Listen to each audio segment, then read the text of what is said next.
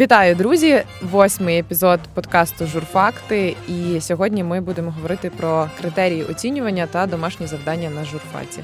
Привіт, мене звати Ярослава Нікітюк. Я студентка-журналістка третього курсу Острозької академії. Також працюю у Рівненській агенції журналістських розслідувань Четверта влада. Привіт, Ярослава. Насправді це одне один з небагатьох подкастів, коли я е, так само знайомлюся з людиною і якби вперше з нею спілкуюсь, тому я думаю, що це буде цікавий досвід. І е, от тема оцінювань вона е, є важливою не тільки на журфаках, але оскільки це такий не знаю творчий факультет, і мені от цікаво наскільки е, оцінки вплинули взагалі на тебе як на людину, яка от потім професійно реалізовувалась у, у журналістиці? Оцінки, ну я б не сказала, що я так особливо дуже наполягала, скажімо так, на оцінки, що я там дуже крепко переживала, що в мене там завжди були хороші оцінки і так далі. Для мене дійсно було важливо, щоб з профільних предметів щоб були кращі оцінки, тому що ти прийшла в цей університет де на цю спеціальність, щоб ну навчитися.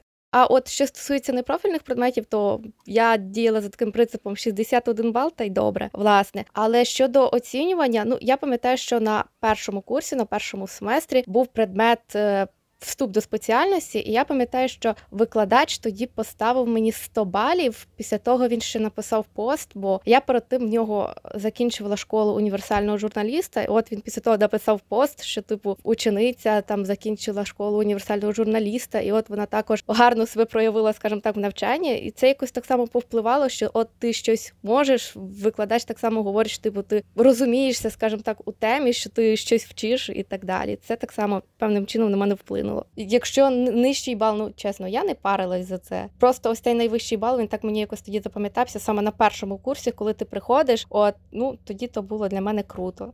І ти розуміла, е, ну з чого складається ця оцінка? ну за що ніби цей бал? От як, як, як ти розуміла для себе, чому ти отримала цей бал? Е, ну, як я розуміла, тому що потрібно було на парах більш відповідати, тому що ну я дійсно була активною. Я говорила е, так само. Потрібно було пам'ятати, наскільки я пам'ятаю, тоді якесь есе щось потрібно було написати, і не пам'ятаю, що ще якесь було завдання, наче от і ну. Типу, я це все зробила, я це все написала, мені поставили оцінку. Ну, я рада була. Просто чому я питаю, бо е, я не знаю, як вас, я хочу, аби ти там розказала, е, чи ви розумієте взагалі, з чого буде складатися оцей фінальний бал? Чи там на початку е, навчання, на, на початку курсу викладачі розповідають вам, що там чи є якась накопичувальна система, взагалі як у вас це працює? Ну так, наприклад, у нас.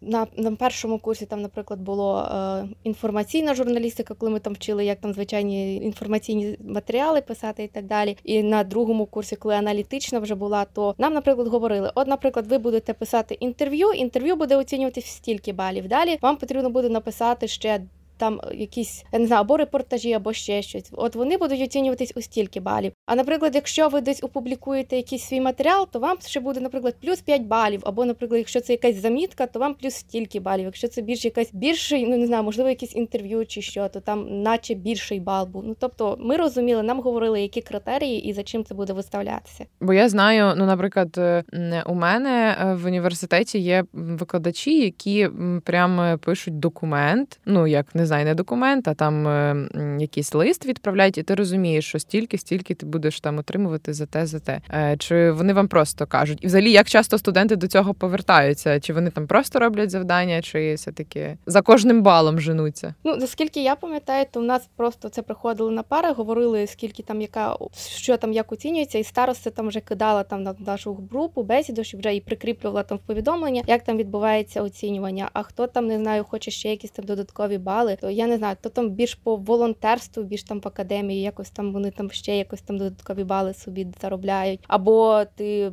пишеш і ти публікуєш його в якомусь медіа. Ти розумієш так само, що для тебе буде вищий бал, якщо ти паралельно десь ще щось, ну тобто практикуєшся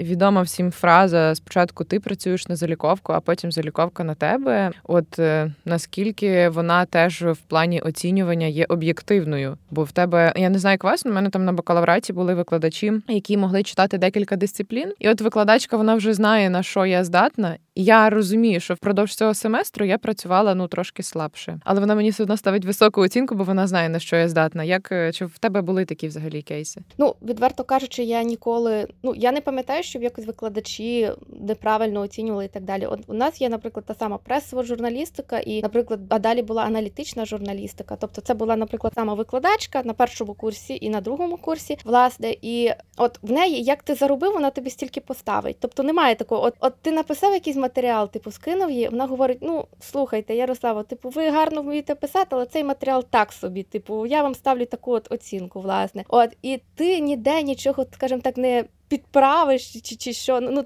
як сказати, просто викладачка от говорить, що максимум ось такий бал ти можеш ну, типу, заробити. Наприклад, ти напишеш, ну не знаю, на першому курсі замітку якесь, ти можеш на неї максимум, наприклад, 5 балів отримати. Так, ти зробив її так собі, вона поставить тобі, ну не знаю, 2,5. Вона не зависить тобі, власне. Те, що ти отримав, те ти отримаєш, скажімо так.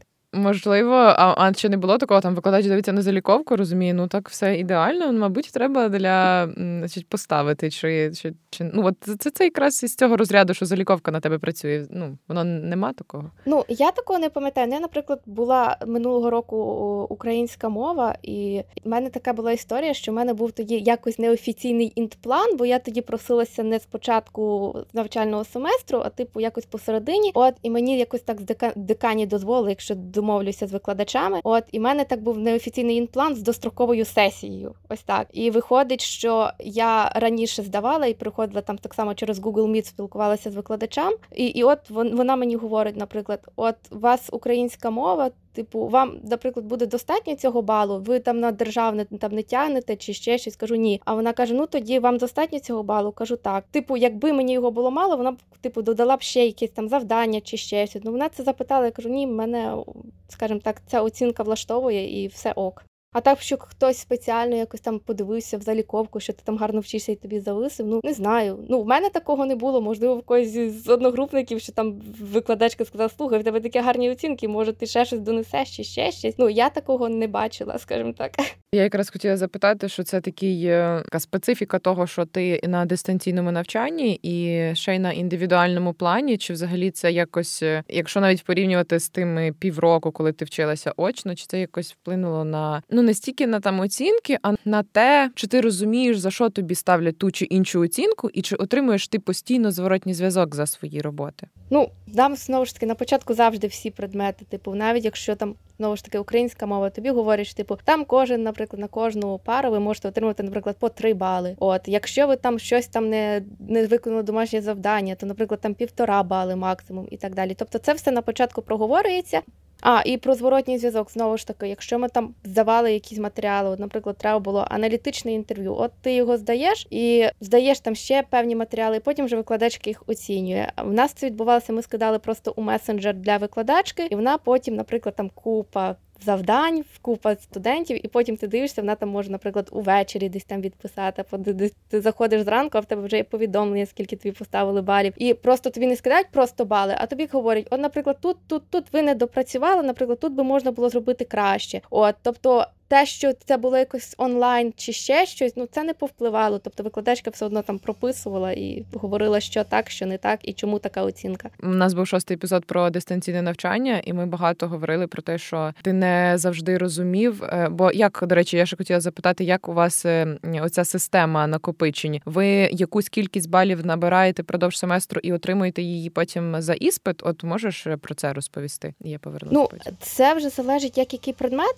От, наприклад, ну не знаю, буду говорити вже такі, що не від кафедри нашої, а от, наприклад, знову таки українська мова, наприклад. От там ти певну кількість балів можеш отримати. Там ти приходиш на пари, ти говориш, ти відповідаєш, ти певну кількість балів можеш отримати. Далі, наприклад. Модуль за модуль ти можеш так само стільки отримати, і от воно потім в загальному так скоплюється в загальний бал, і от ти отримуєш це. Є такі студенти, які от рахують, що вже вони фактично походили просто на пари, і далі бачать, що в них вже буде 61 бал, умовно кажучи, або там декілька балів, ну, наприклад, чи 10 балів їм буде не вистачати там до того зараху, то вони там особливо так само вже не паряться, бо розуміють, що ну модуль, який там, наприклад, на 10 балів, а потім ще якась не знаю, контрольна робота чи ще щось. Ну тобто є розуміння того. Е, як тебе оцінюють і на яку оцінку ти можеш вийти. Тобто це не відбувається якось рандомно, що викладач от вирішив, що от він тобі якось поставить так, і ти не розумієш, чому ти отримав таку оцінку. А виходить, скільки балів ви можете максимально впродовж семестру накопичити, і це половина е, фінальної оцінки? Чи ви ну от е, чи автомати у вас є? Як воно? Це як який предмет? Автомати так само бувають. Там наче був такий випадок, чи щось, чи ті, хто від, наприклад, 50 балів щось там понабирали. Ось був був такий випадок, що от ті отримують автомати, так ті в кого нижче, ті там, наприклад, будуть будуть писати модуль і так далі. Тобто, ну це так відбувалося. А так, щоб сказати, щоб конкретно скільки це було, ну це в кожного предмету було по різному. От, наприклад, зараз я навчаюсь на інплані, і ось ми зараз працюємо над відеоформатом. Нам там пояснюють, як там потрібно там з цим всім працювати. І от я говорю, я на інплані, і от можливо мені на даний момент треба виконати якесь завдання. Викладач говорить: ну Типу, якщо я розумію, я так само був раніше на інплані. Ну, якщо у вас не вистачає часу, то я буду ставити оцінку виключно по тому, який ви фінальний мені проєкт здасте. А фінальний проєкт це було ми групкою, там поділилися на певні групки, і ми готуємо фільм. Е, І от власне він говорить: я буду ставити тоді вже вам оцінку по тому, який ви виготовите фільм. Але якщо ви хочете, типу, додатково якось завдання, якісь повиконувати, то так, звісно, типу, я вам скину завдання. Він мені скинув відео, яке е, щоб я там сама повчилася, і от сказав: от надішлете мені, я вам так само скину фідбек, е, що так, що не так ви зробили, і ось власне так відбувається. Да, можливо, це що мені здається, якраз специфіка індивідуального плану. Бо... Можливо, можливо. Що тут не стільки працює ця накопичувальна система, але ти сказала там про відео. У мене теж були викладачі, які оцінювали тільки по фінальному проекту. Хоча загальноуніверситетська система вона якраз передбачає накопичення балів. Як правило, це так сумно. Я не знаю, от як хочу там дізнатися твою думку, що е, ти накопичуєш впродовж семестру 25%, а за іспит 75 ставиться або 50 на 50. І ну як ти думаєш, взагалі, як е, краще, щоб за фінальний проект більше оцінювали чи за роботу впродовж семестру? Ну як на мене, можливо, навіть краще все таки за фінальний, тому що я якось ти можливо можеш якісь пари, можливо, там чи пропустити, чи щось таке. Мені здається, що все таки важливіше те, які ти знання отримав, і те, що ти в результаті виконав який проект, а не те, що ти там поступово виконував. Але з іншої сторони, може бути несправедливо до інших якихось студентів, які там постійно кожну пару там приходили, постійно щось зубрили, зубрили, зубрили, то можливо, ну по відношенню до них, то можливо буде неправильно знову ж таки. Ніж ті, хто там, скажімо так, не ходив на пари, а потім під кінець зробили просто класний проект, бо в них можливо просто гарно виходить це. Ну е, і тим більше, що багато студентів можуть працювати, і вони можуть так, взяти так, фінальний так, проект, взагалі свій сюжет з роботи. Так, Тому так. тут да. Але ти сказала про те, що студенти ходять. Е, чи ставлять вам оцінки за відвідуваність? Наскільки вони враховуються, і взагалі чи це є об'єктивним при виведенні фінального балу? Ну це знову ж таки, як який викладач. От, наприклад, одна викладачка вона ставить там собі крапочки, коли там хто десь там був, от вона завжди відмічає. Потім, якщо вона дивиться, що ну є там ці енки, от до неї можеш підійти і сказати: От мене не було тоді-то, тоді-то, чи я можу якось це відпрацювати. І тоді ти приходиш, вона з тобою говорить на ті теми, і потім говорить: ну от ви відпрацювали цю енку, ви відпрацювали цю енку, і все. А якщо ти не хочеш відпрацьовувати, то тебе також не буде ніхто заставляти. Якщо ти, ти там будеш виходити на той бал, що в тебе є, якщо там там декілька енок буквально, то тут немає ніякої проблеми. А є, наприклад, викладач, який взагалі не слідкує, чи ви там ходите на пари чи ні. От в нього така є специфіка. Він говорить, що я все одно поставлю 61 бал, бо я думаю, що ті студенти, які хочуть прийти, хочуть навчитися, вони все одно прийдуть. А ті, хто, скажімо так, не хочуть вчитися, то вони прийдуть просто на пару і так само можуть просто сидіти. От, тобто нікому, скажімо так, нікого він завалювати і так далі не буде. Тобто він кожному поставить той 61 бал. Але ті, хто ходять знову ж таки на пари і виконують якісь завдання, і хто більше цікавиться, то ті, звісно, отримують більші бали. Це так само залежить від викладача і підходу до викладання. Але тим не менше відвідуваність вона впливає на оцінку. Як мені здається, краще, щоб це був якийсь коефіцієнт. Ну тобто, щоб тобі не ставили там 5 балів, 5 балів це так багато, і ти можеш там якесь завдання зробити, не будучи на парі, знаєш, а ніж тобі ставлять просто за те, що ти був присутнім на парі, бо це може бути теж несправедливо. Наприклад, є студенти, які просто приходять, ну і просто сидять. Ну він власне не оцінює взагалі нікого, хто там, типу, приходить чи не приходить. Ну він ставить просто по кінцевому результату, по кінцевих проектах. От, наприклад, у нас є там Google Class, так само ми, от, от, наприклад, був через Google Meet там ми навчалися, і, наприклад, через Google класно там скидали певні завдання, і ми вже там їх виконували, скидали. От він ставив по тому, що ми зробили. От, але, от, наприклад, коли от в нього така специфіка, що він просто не відмічає, хто приходить, хто не приходить. Ось я не бачу насправді у цьому якоїсь проблеми, тому що от є такі студенти, які там не навчаються на державному і так далі, то вони можуть там витрачати цей час на щось корисне, їздити на якісь тренінги, або там не знаю, паралельно хтось десь працює і так далі. А потім під кінець так само виконати той проект, і хай ти навіть не отримаєш якісь максимальну кількість балів, але ти для себе щось корисне все одно взяв. Ти не походив на ці пари, але ти витратив на щось корисне. Це така методика так само потрібна, можливо, навіть про відвідування досить е, цікаво, бо я ніколи не розуміла навіщо це оцінювати. Якщо навіть вже це брати як виклик е, нашої сьогоднішньої теми, то хотілося, аби оцінювали активність, а не просто присутність. Ну власне є такі студенти, так само що ходять, ходять постійно там на пари, ходять, але вони постійно мовчать. А є такі студенти, які там можуть пропускати пари, вони паралельно їздять на тренінги, вони здобувають якісь місця, привозять знову ж таки якісь там не знаю сертифікати, кубки в ту саму академію. І коли порівнювати їх, що вони не ходять на пари, і порівнювати тих, що ходять на пари і просто мовчать, і зрештою потім вони не зможуть реалізуватися як журналісти, тому що вони ну вони просто на пару прийшли послухати або зубрять все, а їх там журналістика згодом не цікавитиме. Ну на мою думку, це неправильно потрібно так само враховувати цю от специфіку, навіть не специфіку, а активність. От власне.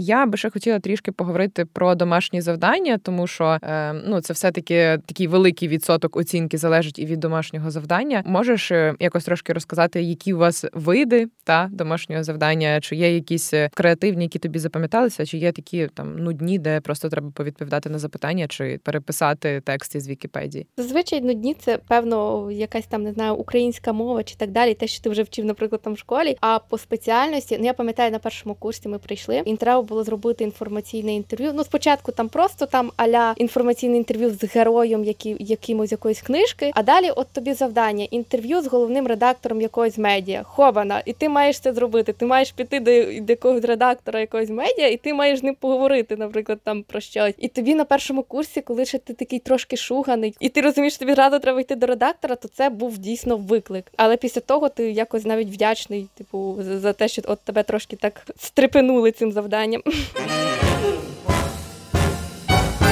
Ну я скажу, що навіть в дистанційку є якісь певні свої плюси. Ну, мінуси, звісно, набагато більше мінусів, тому що ти там, ну не знаю, ти паралельно можеш їсти, сидіти борщ там з випленою камерою і так далі. Але плюси є те, от, наприклад, у нас було був предмет права людини і змі в, в медіа, щось таке воно було. От, наприклад, ми вчили, як висвітлювати, наприклад, там проблеми людей з інвалідністю. І, от, наприклад, через те, що це формат Google Meet, нам запрошують Уляну Пчолкіну, наприклад, там, і вона нам говорить, от як про це описати, тобто конкретна експертка з цієї теми, і вона нам то пояснює. Далі ми, наприклад, вчимо, як описувати там проблем, ну не знаю, про людей ромської національності. От запрошую, я не пам'ятаю, які звати Зола ну ну не пам'ятаю, ну так само її, і вона нам показує, тобто конкретну людину, яка є представницею цієї, скажімо так, цих людей. І ну можна якось креативно це подати, навіть коли ти, скажімо так, в інтернеті і є якісь такі плюси. Так ну і плюс можливість е, там не запрошувати людей, бо вони приїжджали в ваше місто, а можна підключити онлайн. Наскільки оперативно ти отримувала е, відгуки фідбек на домашні завдання. От і вони у вас теж були там в Google класі, якось на якійсь платформі, як я розумію. Ну як який предмет, наприклад, там радіожурналістика, коли там, типу, це технічне більш, то тобі дійсно потрібно було скидати там записи якогось свого голосу, записи якихось звуків, шумів, там де ми ходили, збирали їх. То це, звісно, все краще було зробити через Google Classroom. А якщо говорити знову ж таки аналітичні жанри, як в нас було, то ми скидали, скидали завдання, а викладачка, наприклад, їх могла оцінити десь, наприклад, під кінець семестру, типу, е, або там частину якось через не знаю, через місяць, наприклад, там частину перевірити і поставити оцінку. От, тобто тут залежить ну, який це предмет і який викладач. Ось. А от е, те, коли викладачка там в кінці семестру оцінювала, воно якось не заважало, тобто не хотілося відразу отримати фідбек, щоб наступні роботи були кращими. Скажем так, як як наприклад, ми там скидали, що це перше було, по-моєму. Аналітична стаття було. От ми скидали її, скинули ще якесь. От, і ми, наприклад, через місяць, наприклад, там отримали його. Ну, був період, дійсно, коли ми там чекали і хотіли якийсь там фідбек, але ну ми розуміли, тому що викладачка там одна, а там, наприклад, чотири курси, і це в кожному їм там перевірити щось там. Ну це важко. Ярослава дуже добра. Сьогодні дуже добра. В нас так всі говорять, що їх що їм наболіло, а у тебе така лояльність. Ні, ну це це добре. Насправді я теж десь розумію. А, що цікаво, бо ти говориш, у вас е, так поділено, що перший курс присвячений текстам, другий радіо, третій теле? Е, так, а четвертий курс піар нас виходить. Ну, Нічого собі. Власне, ще чому мені після першого курсу стало скучно, тому що я в теле, ну, типу, в телевізійна не моє, радіо не моє, піар взагалі не моє. І от, наприклад, після першого курсу, от я вивчила, як там писати там ці, яка там структура новини і так далі. Все, я вже далі можу проситися на якусь там практику і так далі, щоб вони там взяли і щоб я там могла якось практикуватись і так далі. Да, це багато хто так мо. А можна перескочити зразу на другий курс вступити? Типу перший пропустити? Та ні, типу, не, не чула я про таке, щоб можна було. Ну наскільки це ефективно для студентів і журналістів? Як ти думаєш? Отак, отакий поділ? Ну, для мене то ефективно, тому що я з першого курсу взяла те, що мені найбільш потрібно. А от є такі, що там, наприклад, от. Хочуть виключно, наприклад, на радіо, от вони чекали другого курсу. Є такі, що хочуть виключно, наприклад, там телевізійну. Та от вони вже чекають, скажімо так, цього третього курсу. Тому ну як кому в мене, скажімо так, зійшлося. Ми з попередньою героїнею говорили про те, що класно би було, якби кожен курс був присвячений чомусь. І це е, от, будь ласка, Острозька академія. Е, думаю, що ваш досвід буде багатьом викладачам і студентам цікавий. Підсумовуючи це все, в нас такий вийшов досить добрий епізод. Ну, в сенсі, ми не так багато викликів виявили в оцінюванні. В критеріях оцінки і в домашніх завдань можливо, все таки є у тебе якісь виклики і рішення, що би ти хотіла покращити власне на журфаці. Я не знаю, мені все зрозуміло, все добре. Скажу, якщо я там послухала, як там відбувається навчання в інших університетах, і, скажімо так, я змогла порівняти, як в нас, то я ще так зробила висновок, що нас ще дуже добре вчать. Ну, коли там я послухала книжку, що там за тисячу якийсь там 970 рік, там не знаю, з радіовиробництва, то ну нас взагалі там не заставляють якихось там книжок читати, а все виключно там я не знаю через інтернет, або там говорять, які ресурси там можна пройти. Зараз, наприклад, там дата журналістика. От нам говорять, що там на Прометеусі здається, є так. На Прометеусі говорять, типу, є курс. От якщо ви його пройдете, вам, наприклад, так само будуть додаткові бали. Тобто, ось так. Розповідає, де шукати можливості для того, аби твоя оцінка була максимальною для тебе. Так, так. Це це класно. Але з іншого боку, теж з розмови з тобою я розумію, що наскільки оцінка це там не завжди показник того, який ти спеціаліст, і там навіть у тебе ти вже здобуваєш якийсь практичний досвід, але не за усі оцінки переживаєш. І я думаю, що для студентів, які хочуть вчити все, і в яких, як і у мене, синдром відмінниці, відмінника, то краще обирайте те, що буде якраз не знаю, цікаве для вас, і фокусуйтеся на тих предметах, які вам потрібні, якщо ви вже визначилися, що ви хочете. Мені здається, що оцінки в університеті потрібні виключно для того, щоб розуміти, яким студентам дати, скажімо так, державне місце або, скажімо так, стипендію а так я ну я не розумію сенсу взагалі з оцінювання. Можливо, тоді є сенс е, не ставити бали. Так, я взагалі думаю, взагалі сенс цього. Ну, ти приходиш, ти, якщо це тобі цікаво, ти будеш його вчити. А якщо в студента виключно мотивація, що ти приходиш, тобі треба отримати бал. Ну ну я не думаю, що більшість таких студентів згодом якось себе дійсно будуть реалізовувати у цій спеціальності, бо вони звикли працювати виключно на бал, а не на якийсь результат свій. Та, а потім вони, мабуть, йдуть на роботу і хочуть, аби їхня п'ятірка перетворилась у високу зарплату, а цього не відбувається. От це так. теж такий майбутній виклик. Це більше залежить від підходів самих студентів, які сприймають оцінку як щось дуже важливе е, в своєму житті. А викладачам, як мені здається, достатньо просто як от ти кажеш, пояснювати, е, де можна там за що можна отримати вищий бал. І і да, це це дуже важливо, бо нам з тобою пощастило, і в тебе оцінку пояснюють, за що воно буде. І і я розумію, і якщо є такі там кафедри, де ну не на початку семестру не розповідають, е, за що ти зможеш отримати бал, то обов'язково якось е, випрацюйте це, бо це важливо і для студентів, і там для викладачів. Аби потім не виникало всяких ситуацій. Ну це дивна історія, коли тобі дійсно не пояснюють. Тобто ти в кінці отримуєш бал, і ти не знаєш за що, ти не розумієш, чи тобі викладач занизив, чи чи зависив бал. Я ну я не знаю. Це для мене дійсно дивна ситуація. І в нас, ну от серйозно, в нас не було такого, що ти приходиш і тобі там насліпо викладач ставить оцінку, або в самому кінці ти прийшов і викладач тобі поставив бал, ти не знаєш за що воно. Тобто тобі на початку говорять, ти розумієш, скільки ти максимум можеш отримати за лекції, скільки ти там за модуль і так далі. Ну для мене це навіть цікаво, що якщо є такі викладачі, які не розказують. І якщо у вас є якісь такі історії, обов'язково нам про них напишіть. Я дякую тобі, Ярослава. Було дуже цікаво спілкуватися і кажу такий е, рівний епізод без е, таких сильних болей, які ми виявили. От, якщо ти хочеш ще щось сказати або побажати наприкінці, можеш це зробити. Ну, бажаю так само познаходити студентів, з якими можна буде позаписувати ось ці всі інтерв'ю. Власне, ну на цьому все. Дякую, дякую тобі. Е, прекрасний суботній обід. Е, дякую всім, хто слухав нас, і очікуйте ще на нові два епізоди подкасту Журфакти. Дякуємо, що були з нами.